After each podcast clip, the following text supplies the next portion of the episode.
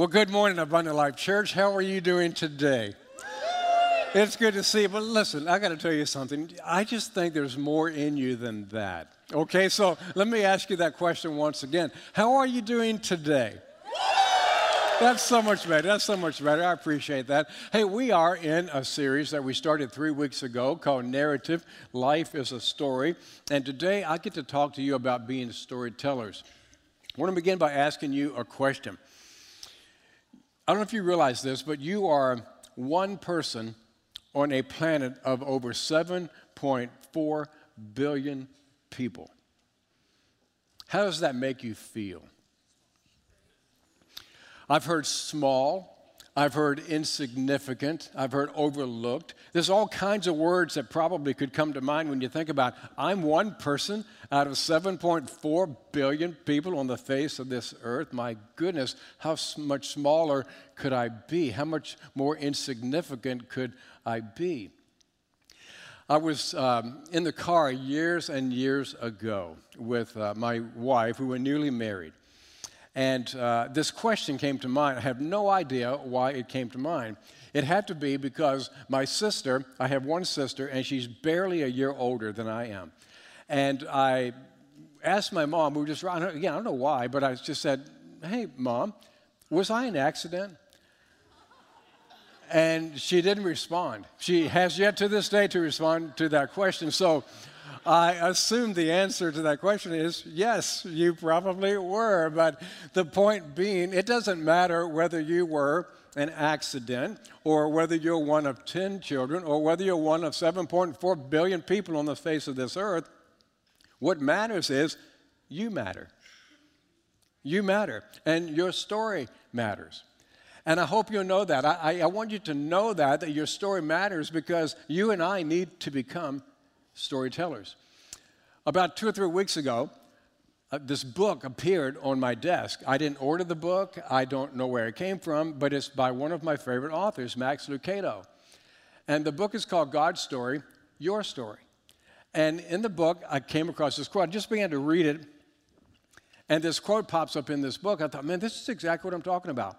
Your life emerges from the greatest mind and the kindest heart in the history of the universe the mind and the heart of God. Do you ever stop and think about that? That your life, you're here today because you emerge from the mind of God. You emerge from the heart of God, the kindest heart and mind in the universe. How does that make you feel? That's amazing to me when I stop and think about it. And so our stories are, are powerful, and we need to recognize that our stories have meaning and they have purpose. Your life has meaning and it has purpose. Two of the questions that people ask often when they're trying to figure life out is who am I and why am I here on this earth? And I'll bet there are people in this room who have asked that question. And I was looking this past week in Ephesians chapter 1, and he answers those questions. In Ephesians 1, he tells us this It's in Christ that we find out who we are. There's the question who am I? And what are we living for? Why am I here? And he goes on to say, long before we heard of Christ, before we first heard of Christ, he had his eye on us. Isn't that a great statement? And that he had designs on us for glorious living, part of the overall purpose he's working out in everything and everyone. I read that phrase, part of the overall purpose that he's working out. If I could paraphrase that, it'd be part of the overall story that he's working out in your life and in my life. I don't know about you, but I find it absolutely astonishing that the God of the universe, the God who created these over 7.4 billion people, notices me. And not only does he notice me, but he invites me to be a part of this story that he's writing. And you may not have ever seen your life from that perspective, but he invites you to do that as well. If you look at Ephesians chapter 2, verse 10, for example, the Bible says, He creates each of us. Why? To join Him in the work that He does. Have you ever looked at your life that way? That's why He created you, to join Him in the work that He does. Another passage of Scripture that gives us the same message. It is He who saved us and chose us. Why? For His holy work.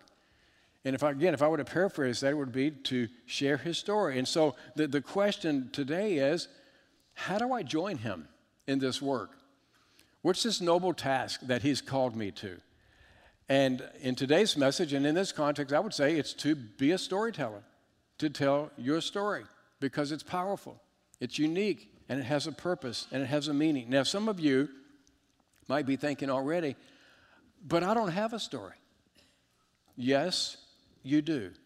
You have a story. You may not have taken time to figure it out, but you have a story, and your story needs to be told. David in the Old Testament made a, an amazing statement, a beautiful, powerful statement when he said this that's in connection with what we're talking about today. He says, God rewrote the text of my life. I look at that and think, you know, it's like God, He's rewriting my story. He rewrote the text of my life when I opened the book of my heart to His eyes. And He said, That's what I want you to see. I want you to open the book of your heart, the story of your life, to His eyes because your story is a part of a grander story that God is writing. Last week, Pastor Jeremy talked to us about how God repurposes things. And I'm glad he's in the repurposing business. And most importantly of all, he's repurposing your life. That's what he wants to do with you. He makes all things new, things we talked about today. And I looked at a passage of scripture that's so familiar with with so many of us here, Ephesians chapter 2, verses 8 through 10. And you see this, this idea of repurposing our life come out in this passage. He says, God saved you by his grace when you believed. And you can't take credit for this, it's a gift from God. Salvation, it's not a reward for the good things that we've done, so none of us can boast about it. And then he goes on and says, For we are God's masterpiece. So he's fashioning us this beautiful story and He's created us anew in Christ. He's repurposing us, created us anew in Christ. Why? So that we can do the good things that He's planned for us long ago. And again, if I were to paraphrase that, it would be so that you and I can tell the story that He's making out of our life. Because there are people who need to hear your story. What you and I have to come to understand is that, that your story, my story, our stories are a part of a grander story that God is writing. And he invites us to be a part of that story. Again, to quote from Max Lucado and his book, God's Story, Your Story, he says this Above and around us, God directs a grander story, one originating from his mind, written by his hand, orchestrated by his will, and unveiled according to his calendar. And you are a part of it. Have you ever stopped to think about the fact that you are a part of God's story? And so I want you to see that. I want you to understand that. This past week, uh, I was kind of browsing through Facebook and I came across, as you normally do on Facebook, great theological truths. And, um, and I came across this statement and I thought, this is exactly what I'm talking about. And I kind of reworded it just a little bit, but, but I loved what this person said. The one thing that you have that nobody else has is you your voice, your mind, your experience, and your story. So write it, tell it, share it, and live it as only you can. You've got this amazing story. Never underestimate the power of your story and how God wants to weave your story, the mountaintops and the valleys, all into his grander story. Now, today, I'm primarily speaking to those of us that I describe as people who have stepped across the line of faith. In other words, you came to a place in your life where you surrendered your heart to Jesus, you opened your life to Him, and you invited Him to be your Savior and your Lord, and you stepped across the line of faith. You're the people I'm primarily speaking to today. So, for those of you who have yet to step across that line, I invite you just to listen in, to be patient with me as, as, I, as I teach this message today. But I want you to listen in because if you listen and listen between the lines, you will hear how you fit into this grander story. And you will also get a glimpse of what should be important to those of us who've stepped across the line of faith.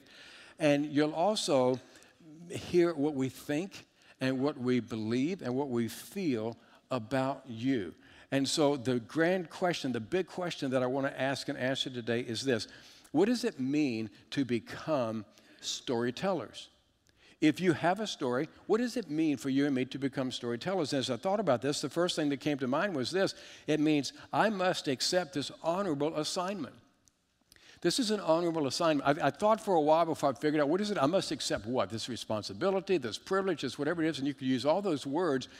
But I landed on this honorable assignment. Why? Because it's such an honor for you and me to be able to represent God. I mean, most of us don't wake up on any given day and think, Thank you, God, that I get to represent you today. But we do. If you've stepped across the line, you are a representative of Christ. Now, how does that make you feel? For me, I have to be real honest with you. It's a little bit scary to think that I represent God. Which, by the way, it's, it's why I, I've never, ever in my life put Christian bumper stickers on my car. I've never put that little fish on my car. Years ago, my wife tried to convince me to put one of those little fish on there, and I said, I don't want one of those things on my car because whenever I get in the car, the devil gets a hold of me and and I just I don't want I don't want to be that kind of uh, a representative of Jesus. And so you know, Abundant Life has never had these bumper stickers that say "Follow me to Abundant Life Church." I'd never put. I don't want anybody following me. I don't want anybody following me when I drive because it's like you know the devil gets a hold of me, and I'm not the best Christian witness at, at that point in time in my life. And now now again, I don't have anything against Christian bumper stickers. I don't have anything against the Christian fish. If you have one in your car, if you want to put one in your car, and who knows, maybe Pastor Jeremy down the road, he may decide that, hey, I think we ought to have bumper stickers that say, Follow me to Abundant Life Church. That's great. That's fantastic because I'm sure he's a whole lot more spiritually motivated when he gets behind the wheel than I am. And so it'll be just fine. But the point being, you and I cannot deny the fact and we cannot escape the fact that we are representatives for Jesus Christ. In fact, uh, the, the Bible tells us this so clear in, when we look at 2 Corinthians chapter 5, verse 19. This is one of my favorite passages of Scripture where it says, We have been sent to speak for Christ. In other words, we're his storytellers. It is as if God is calling to you, people who haven't yet stepped across the line, through us, people who have. And, and so we had this awesome privilege, and this is how Jesus describes us. He uses phrases like, You're the salt of the earth. He says, You're the light of the world, which, by the way, I think that's the only phrase that Jesus uses that both describes himself and us the light of the world. You're the light of the world. He says, You're a city that's set on a hill. I love how Matthew chapter 5 in the message version uh, words this. It's a beautiful picture of what Jesus is saying. Let me tell you why you're here. You're here to be salt seasoning that brings out the God flavors of this earth. You ever see yourself as, as salt seasoning, bringing out the flavors? And if you lose your saltiness, how will people taste godliness? And if you, if you lose your usefulness, and you will end up in the garbage. And he goes on. Here's another way to put it You're here to be light, bringing out the God colors in this world. God is not a secret to be kept. We're going public with this, as public as a city on a hill. And so you and I must go public with our stories because the good news is only good news if it gets there in time. And so we have to be earnest about sharing our story. Now, what keeps us from doing that? What keeps us from sharing our story? In a word, I would say it's excuses we come up with excuses for not sharing our story. And one I've already shared with you. Some, some of you think, I, I don't even have a story. And, and that's maybe an excuse for not sharing your story. Or some of you might be thinking, yeah, I guess I have a story, but it's just boring. I mean, I've often thought my story is boring. You know, I was raised in a Christian home and all that stuff, and it's just not all that exciting. And we think it's boring. And sometimes we think, I don't know enough to share a story. Well, you don't need to know anything other than it's your story. I think one of the reasons we don't share, and it's probably the saddest of all reasons, and it's because we've, we can become apathetic. And we, we lose the sense of urgency and we don't care to share our story with other people. I don't know where it came from, but somebody put a card on my desk a while, a while back, about three weeks ago. And I've been hanging on to this card all this time for this message. And it's this guy's at a bus stop, and his t shirt says, Let's talk about Jesus. And the caption up top, it guarantees me an entire seat all to myself. Now, some of you are thinking, I've got to get my hands on one of those shirts. I, am going to go find me a t shirt that says, Let's talk about Jesus. You know, I'm thinking that's the kind of shirt I want to wear, like when I fly on the airplane, because when I get on the airplane, I don't really want to talk to people. I put my, my wife would tell you the first thing I do, and it frustrates her to no end, I put my earphones on. And, and it's not that I don't really not care about people. It's just, I don't know, maybe I'm tired or maybe I'm busy. Maybe it's because my voice doesn't carry that well in an airplane, and I don't want to strain it by trying to talk. I, I got a thousand excuses why.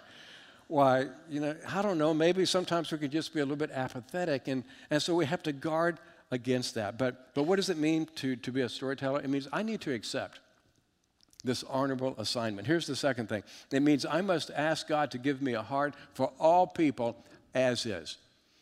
I need to ask God, God, would you just give me a heart for every single person exactly as they are? In other words, I don't get to pick and choose with whom I share my story. We don't get to do that. You and I, if we've stepped across the line of faith, I believe we really have the opportunity and the responsibility to accept all people as they are. I love how Paul words it in Romans 15 7. He says, To accept one another, then, how? Just as Christ accepted you. So, let me ask you a question how does Jesus accept you? As is. He accepts you just as you are. You see, Jesus came to this earth to show us the heart of the Father. And when you follow the steps of Jesus, you quickly discover in the Gospels that he was outrageously attracted to and accepting of broken, marginalized people and to the people who were called the sinners of his day. So much so that the religious leaders gave him the title, a friend of sinners. And one of the biggest challenges for the church today is to create a culture of acceptance. Is to create a culture of acceptance where we can accept all people as is. Now, the reason we wrestle with this idea of accepting all people as is is because I think many times we confuse acceptance with agreement. It's possible to accept someone without agreeing with their beliefs or their behaviors or their lifestyle. You can still accept a person without agreeing. Consequently, because we wrestle with acceptance, we, we, we make it difficult for people to feel accepted when they come into a church. In fact, many people feel as if they can't come to church because they wouldn't be accepted by the church and they certainly wouldn't be accepted by God.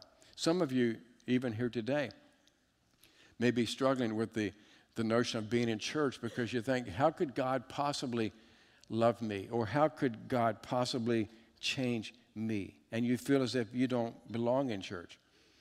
But until we feel that God is truly for us and not against us, and, and that's grace, will we keep running from Him and hiding from Him, including Christians.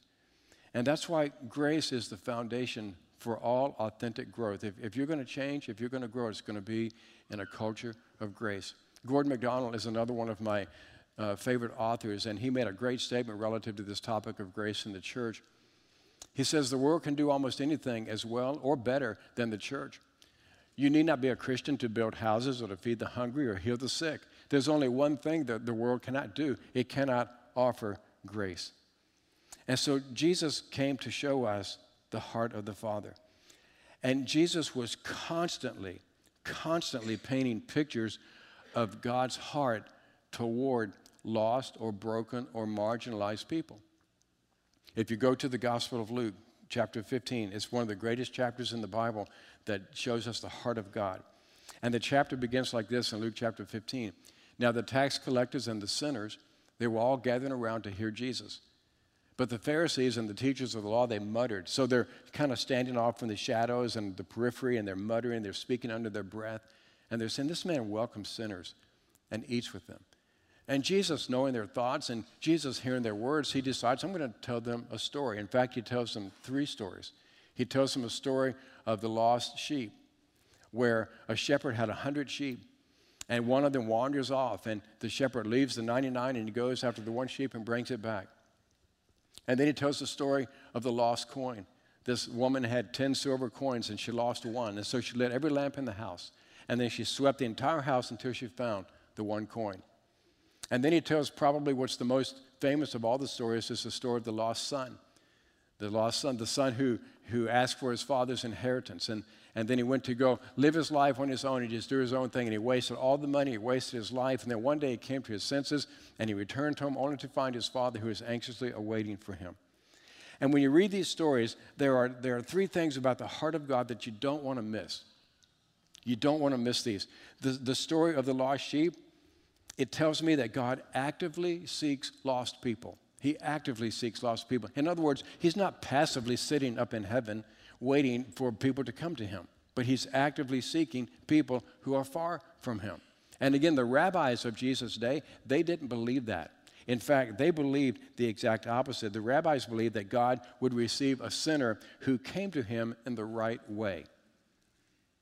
But this story, Jesus is saying, no, no, God actively seeks. And you may not realize this, but the fact that you're here today could be an indication of the fact that He's seeking you. And when He finds you, you, do you know what He does? When God finds you, when you've wandered off, you know what He does? He does the exact same thing that the shepherd did with the sheep. He goes to the sheep, he bends down, he picks it up gently and puts it on his shoulders, and he carries it back to the fold.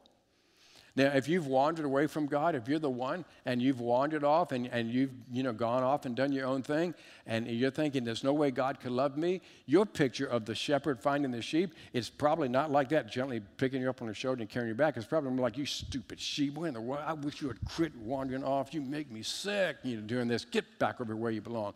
And that's maybe how you feel about God and how he relates to you when you wander off. And Jesus says, no, no. He actively goes after and seeks lost people. The story of the lost coin tells me that God sees every person as a person of value. Every single person is a person of value. And again, the rabbis of Jesus' day, they didn't believe that. They didn't believe it at all. In fact, this is what they believed there will be joy in heaven over one sinner who is obliterated before God. That was their thought of lost people, broken people. God's going to rejoice. It's rejoicing in heaven when one of them is obliterated. Nothing could be further from the truth. And then the story of the lost son, the greatest story of all. God, what this teaches me is that God gives us not what we deserve, but what we need. He doesn't give us what we deserve, He gives us everything we need when we wander off. What did He give to the son? He gave him what he needed, not what he deserved. What did, what did He give him? He gave him grace, he gave him mercy. He gave him forgiveness. He gave him an opportunity to start over. Let me just ask a question. Is there anybody here today, you don't have to raise your hand, but in your, in your mind, is there anybody here today who would love a chance to start over? Sure. Do you deserve it? Probably not. But God's willing to give it to you. And so he gives you not what you need, but what you, not what you deserve, but what you need. And more. He didn't stop there. He gave the son uh, a ring, a robe, sandals, and a calf. None of those were necessities. Everything given to him at this juncture was to demonstrate, I love you and I honor you, and that he was one of value. And so, if you and I are going to be storytellers, then we have to have a heart for all people as is. And just as excuses will keep you from accepting the responsibility that God's given to you, barriers will keep you from having a heart for all people as is. There's all kinds of barriers that, that I can put up and that I see people putting up. For example, oftentimes they're relational barriers. And I won't tell them the story because we have a history. We have a history of words, of not getting along. Or maybe it's a social barrier. And I won't tell them the story because we're just different from each other. They're rich and I'm poor, or they're poor and I'm rich, or they listen to country music and I listen to jazz. And, and uh, you know, we just have all these social barriers, and I'm just not going to bother to tell them the story. Sometimes it's a moral barrier. And I won't tell them the story because they're wrong. They're just wrong. Everything about them is wrong. They have the wrong entertainment, they have the wrong lifestyle, they hang out with the wrong people. Everything about them is wrong. There's just no way I'm going to tell them the story. The theological barriers. I won't tell them the story. I won't share my story with them because we're just not on the same page theologically. We just don't agree. I remember my first ministry. I was back in North Carolina, Plymouth, North Carolina. And I was young, I was 19 years old. And it was a time in, the, in this church and, and in that part of the country where there were lots of theological differences between people. And I remember sitting uh, in this little country church in a leaders meeting. And again, I was 19, I'm young, I'm stupid. And, and they're, uh, they're discussing theological stuff and they're talking about those Baptists up the street and those Lutherans down the road and, you know, degrading them and all this stuff. And then they got onto a discussion about whether or not they were going to support this, this person on the mission field. And the reason they were discussing whether they would support this person is because she was a woman. And so they got into this big, long theological discussion about whether or not they should be supporting a woman on the mission field. And this thing is going on and on and on. And because I'm young and stupid, I'm, I'm sitting there thinking, this is ridiculous. And so I, I, just blurted out, I said, what bothers me here is, is we're having this big discussion about whether we should support this person because she's a woman. And the fact of the matter is, she's probably done more for Jesus in the three years she's been on the mission field than any of us are doing in an entire lifetime. and that didn't set well with them. In fact, and I can, and again, this is probably 40 years ago, and I can picture the chairman of the board was sitting to my left, and he looked at me and he says, Well, we can tell who wears the pants in your family. And I backhanded him so hard, I knocked him out of his chair. No, I'm just kidding. I didn't, I didn't really do that. The, the other part of the story is true up to that point.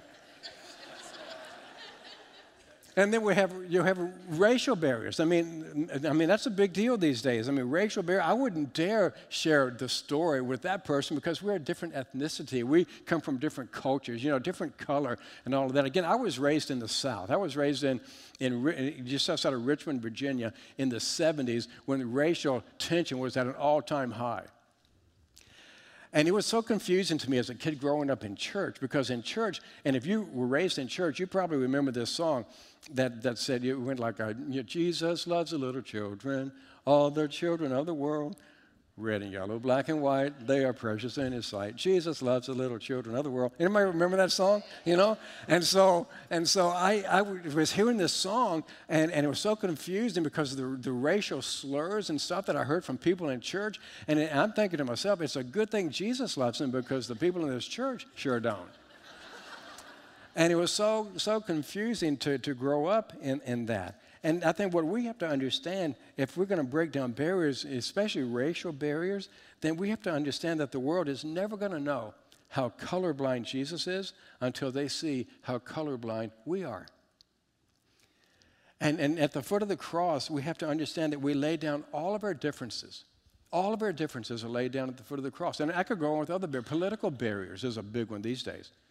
I mean, how many people, I would never talk to that person about Jesus because they voted for Trump.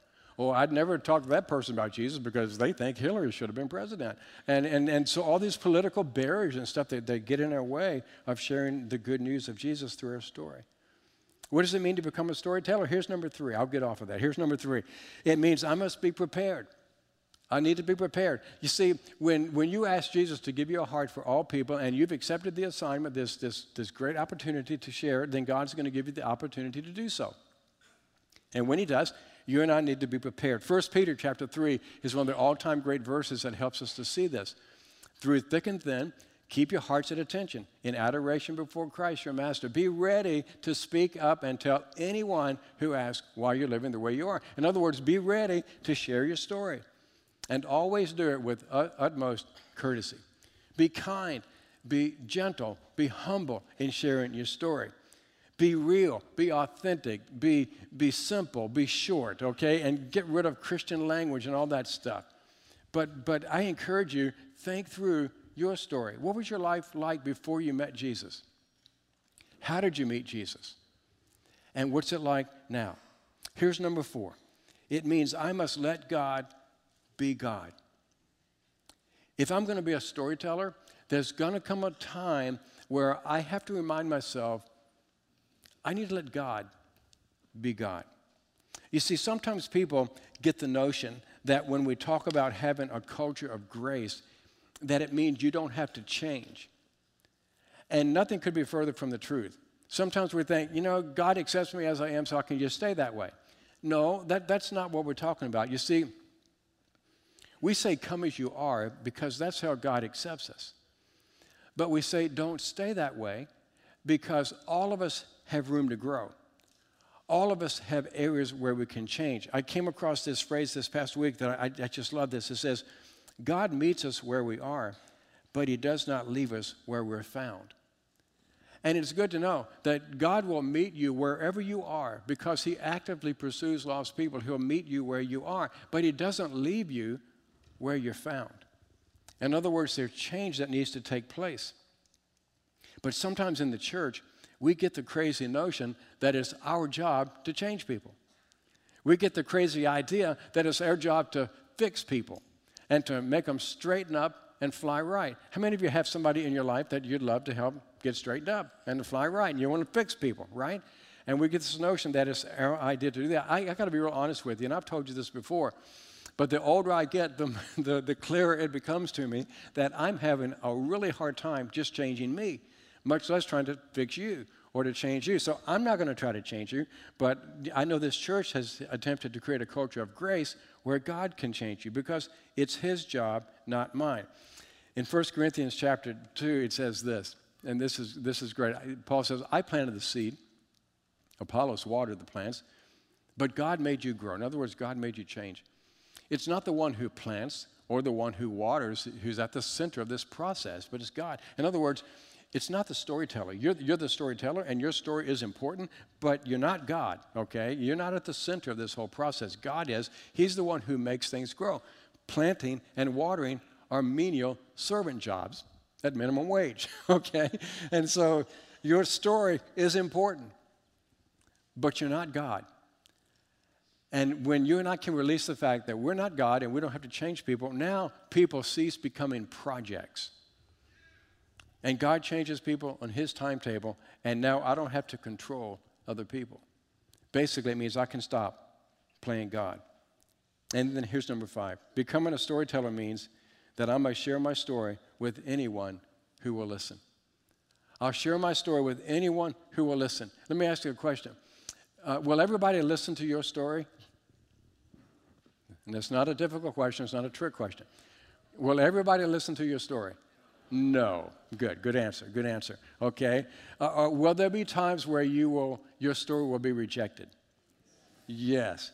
Should that discourage you? No. Good. You guys are smart. You guys are very smart. I remember when Ann and I moved here, and we started Abundant Life Church 28 years ago. It was on a Saturday afternoon, beautiful sunny Saturday afternoon. We were going throughout the community and we were delivering door hangers, putting them on people's doors. And if they happened to be in the yard, we'd hand it to the people. Well, I remember this Saturday afternoon. Uh, this is in my community where I live. We've lived in the same house for 28 years. Up the street, turn right, second house on the left. And, and I remember this guy in the yard. And this is a big guy. He looks like a former Marine or something. The guy must have been 6'3 or 6'4.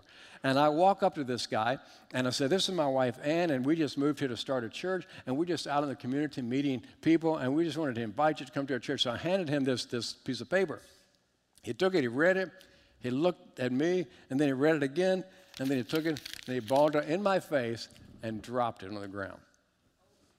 I backhand that guy so hard that. no, not really. That part's not true either. And in fact, I was probably like this, you know, I was going to, please, please. Uh, you know, I, and the guy still lives there, He still lives in the same house, same place. I don't know. Maybe he's here today. I'm not sure. But uh, if you are, uh, thank you for not hurting me. Okay, I, I just, I appreciate that. I appreciate that. But what I'm saying is, there'll be people who won't accept your story. Don't be discouraged by that. One time, Jesus was telling about uh, the kingdom of heaven. And he told a story about the kingdom of heaven, and he talked about how a king had prepared a banquet for his son. And he said to his servants, I want you to go and invite these people to come to this banquet. And everybody that was on the invite list began making all these excuses why they couldn't be there. And so the king then said to the servant and in Matthew 22, he said to the servant, I want you to go out and tell anybody that you can find to come. And so in Matthew 22, you'll see this verse here. So the servants went into the streets and they gathered all the people that they could find, both good and bad. And the wedding hall was filled with guests. I love that because what that tells me is this God wants his house to be full. And you have a story to tell. There will be some people who will not want to hear your story. Don't be discouraged. Keep telling your story. I don't know if you know this or not, but the story of, of, of Jesus is, is God's love story to you. And his story has great implication on your life today, especially for those of you here who have yet to step across the line of faith. And this is what I mean. When Jesus told a story of the lost sheep or the lost coin or the lost son, your story is woven into that. And what I mean by that is this you can be found like the lost sheep. And when God finds you, He will gently pick you up and bring you where you need to be. You are a person of great value, just like the coin that was lost. You may be here as somebody who has wandered off from God, and, and you've basically wasted your life. And you can be welcomed home because God wants to give you not what you deserve, but what you desperately need forgiveness and mercy and grace and a chance to start over and to celebrate your return. Jesus told another great story about the woman caught in the act of adultery. If you ever read that story, you can be forgiven like the woman who was caught in this sin. Jesus told a story one time about how he met this woman at the well and he told her all about her life, how rotten it had been, and, and, and showed her how she could have a brand new start. What Jesus is saying is, you can have a brand new start. Your life can have meaning and purpose. And this is what I would say to you for those of you who are in this room today and you have yet to step across the line of faith, I encourage you, I challenge you to take the step and step across the line of faith and open your heart, bow your knee, surrender your life to Jesus. And when you do, your story will change for good and forever. It doesn't mean that life's going to be perfect, and it doesn't mean you'll never have pain or problems because that just is not the way life works. But what it does mean is that now your life is beginning to be repurposed, rewritten, and your story is being woven into God's grander story in a phenomenal way that I guarantee you one day you'll look back and you'll think, I'll never regret, I've never regretted choosing to follow Jesus Christ. I hope today would be the day. For those of you who have stepped across the line of faith and, and you have surrendered your life to Jesus Christ, this is my encouragement to you. Be exactly the person that Jesus described you and called you to be. Be the salt of the earth. Be the light of the world. Be the city that is set on a hill. Be a storyteller because your story matters and someone needs to hear it. It'll make a difference for all eternity. I'm going to ask if you would bow your head and let's pray. Father, I'm so grateful that, that you continue today to make beautiful things out of us. God, you take the broken pieces of our lives, you take the deep, dark valleys of our lives, the hurt, the painful moments of our lives, and you take the mountaintop victories of our lives, and you take all of that and you weave it together into this grander story that you're writing. Father, thank you that we are that personal and that in a world full of so many people, that each one of us matters and our story matters. I pray this in Jesus' name. Amen.